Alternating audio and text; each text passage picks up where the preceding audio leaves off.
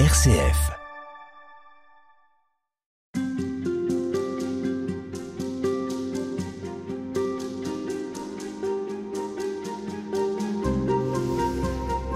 Anne Lécu, dans la Bible et notamment dans les évangiles, on trouve des tas d'histoires dont le contexte est un contexte paysan, un contexte de culture, on appelle ça les paraboles. Jésus s'en sert beaucoup pour enseigner les foules, pour enseigner ses disciples. Et bien sûr, il est beaucoup question de blé, de vigne, de fruits dans ces paraboles. Dans quelle mesure est-ce que ça vous a marqué, vous, quand vous avez travaillé sur cette thématique des fruits dans la Bible ? Alors le fruit, c'est... Si je prends le blé, par exemple, ce qui marque quand même, c'est qu'il faut que le grain meure pour que l'épi de blé puisse grandir. Donc, il y a une dimension très christique. La semence. Dans les fruits, en fait. La semence doit mourir pour que l'arbre vive, enfin, pour que le grain vive. Pour le raisin, c'est un peu différent. Il faut que le grain soit broyé pour qu'il y ait du vin. Là aussi, il y a quelque chose d'assez christique. Enfin, le mystère pascal n'est pas très loin. L'olive, j'en ai peu parlé, mais les oliviers, enfin, l'olive doit être broyée aussi pour que l'huile puisse exister. Donc voilà, il y a toujours quelque chose d'une mort qui permet la vie quand on regarde la nature, en fait, et la vie des fruits et la possibilité qu'ils se multiplient, en fait. Si on s'arrête sur l'épi de blé, est-ce qu'il en est beaucoup question dans les évangiles, notamment ? Il y a beaucoup question du blé, avec des accents très différents. Il y a une parabole qui dit, par exemple, que tu dormes ou que tu veilles, une fois que tu as semé ton champ, grosso modo, le blé pousse. Donc ça, c'est quand même assez rassurant. Ouais. Donc il y a aussi une dimension de démaîtrise, en fait. C'est-à-dire que, écoute, tu peux pas tout faire, laisse aussi le grain pousser, sois patient. Il y a une dimension de patience. Le temps de la moisson n'est pas le temps de la récolte. Les moissonneurs ne sont pas ceux qui ont semé. Celui qui éprouve la joie du grain, c'est pas celui forcément qui a éprouvé la peine de la semaille. Bon, donc il y a tout ça. Il y a la qualité de la terre qui reçoit le grain. C'est ce que j'allais dire. Ah, il y a la qualité de la terre qui est tout à fait développée dans les paraboles du semeur. C'est raconté dans plusieurs évangiles, hein, Matthieu, Marc et Luc. Et on va nous raconter une histoire de semeur un peu dingo qui va mettre de la graine partout où ça pousse pas, y compris sur le bitume de la porte d'Orléans, là, sur les cailloux, dans les ronces, et puis dans la bonne terre. Forcément, il y en a qui va pousser, il y en a qui va pas pousser du tout, il y en a qui va pousser, il y en a qui va pousser de façon très éphémère et puis qui va flétrir dans la foulée. Et donc, du coup, il faut aller voir de très très près ces textes parce que c'est assez intéressant de se dire de quoi il s'agit exactement. Alors, déjà, on pourrait se dire que la semence qui est jetée au bord du chemin, elle est à la merci de ce qui passe là. Et ce que le texte biblique va développer, c'est tout ce qui est autour du mauvais, de l'accusateur qui va s'emparer du fruit, qui va s'emparer du grain et qui va même l'empêcher de rentrer dans la terre. Donc, tout ce qui serait faux, les pseudo-prophètes, les pseudo-prophéties, les pseudo-Jésus même, les pseudo-Messie, qui font croire qu'ils sont l'avenir, c'est par là qu'il faut aller, on pourrait dire les pseudo-thérapeutes aujourd'hui, hein, qui sont dans l'illusion en fait, qui racontent des choses fausses. Donc ça pourrait être un premier type de terre, un premier type d'événement qui empêche la terre d'accueillir le grain. Le deuxième autre type, c'est ce qui est... séducteur, en fait, le grain tombe dans la terre et puis en fait il pousse pas. Pourquoi ? Bon. Soit parce qu'on on l'a séduit, donc il a poussé très vite et puis il s'est fané très vite. Il y a sans doute aussi quelque chose sur l'intériorité. La terre n'avait pas de quoi nourrir le grain. Elle était creuse, elle était vide, elle était pauvre et les grains sont restés comme bloqués. Donc il y a tout un champ lexical autour du vide. Comment est-ce que moi, j'ai une terre qui permet d'accueillir le grain ou est-ce que je vis à la surface de moi-même, pour faire court ? Qu'est-ce que c'est une terre qui permet d'accueillir le grain et de faire pousser un beau et bon blé ? La bonne terre, on ne sait pas très bien qui elle est. On a qualifié toutes les terres qui n'accueillent pas le grain. La bonne terre, c'est sans doute quelque chose autour de la parole vraie, ce qu'on appelle en grec la parésia.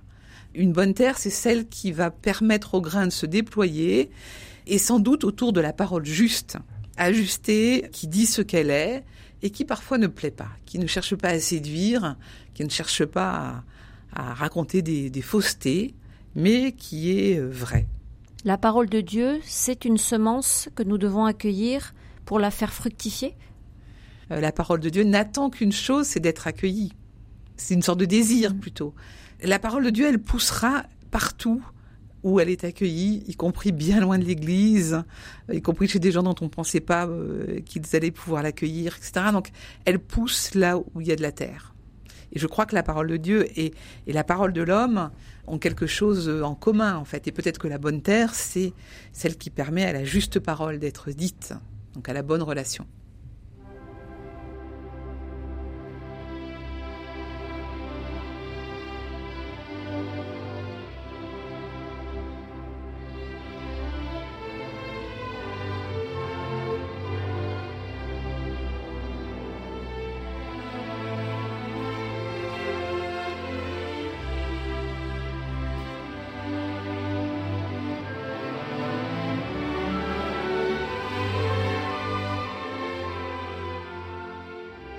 Après le blé, la vigne, Anne Lécu. Et là aussi, il en est bien question dans les évangiles, dans la Bible de manière générale, et pas simplement pour le vin.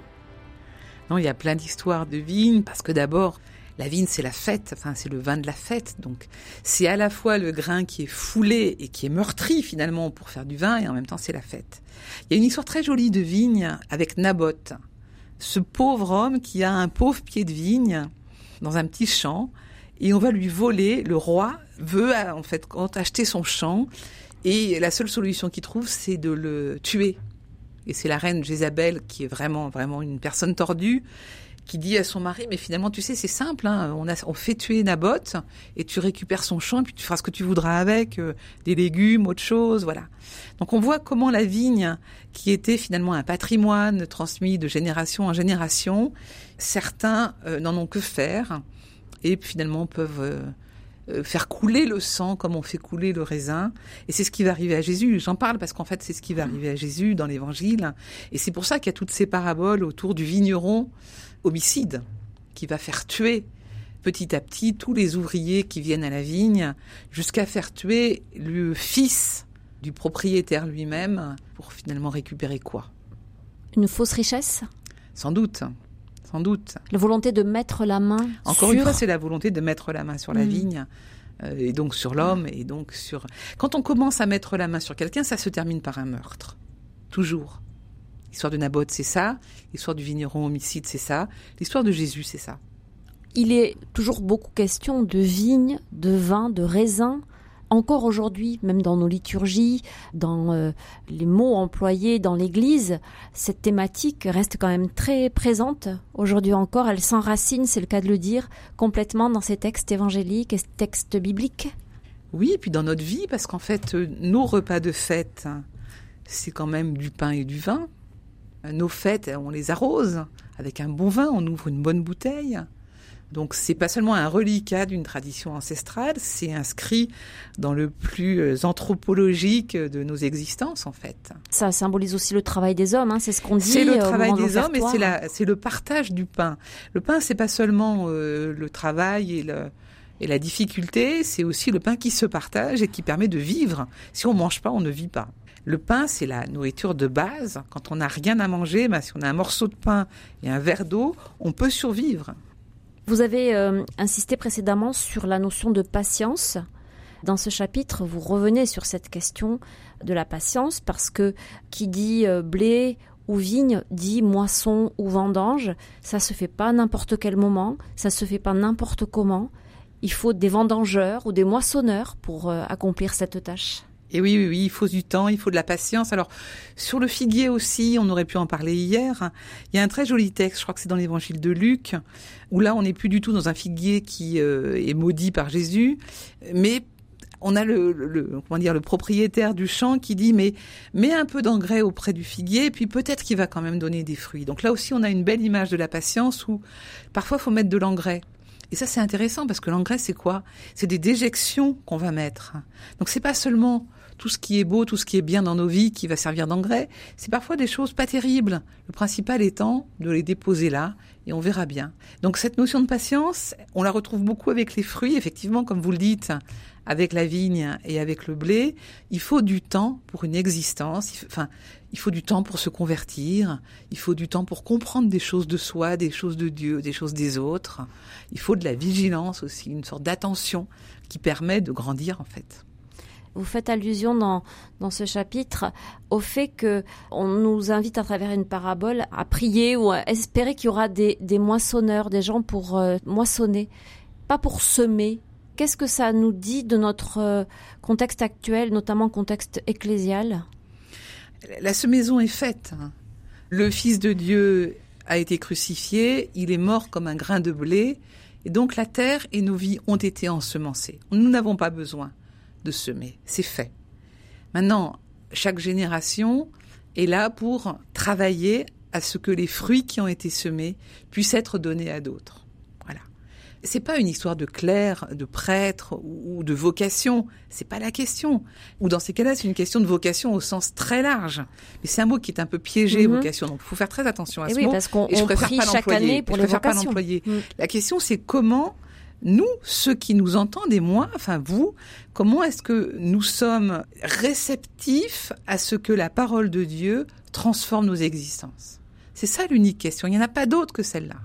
Comment est-ce que nous nous laissons convertir par le Christ dont la vie a été ensemencée dans tout homme ? À demain. À demain. Merci.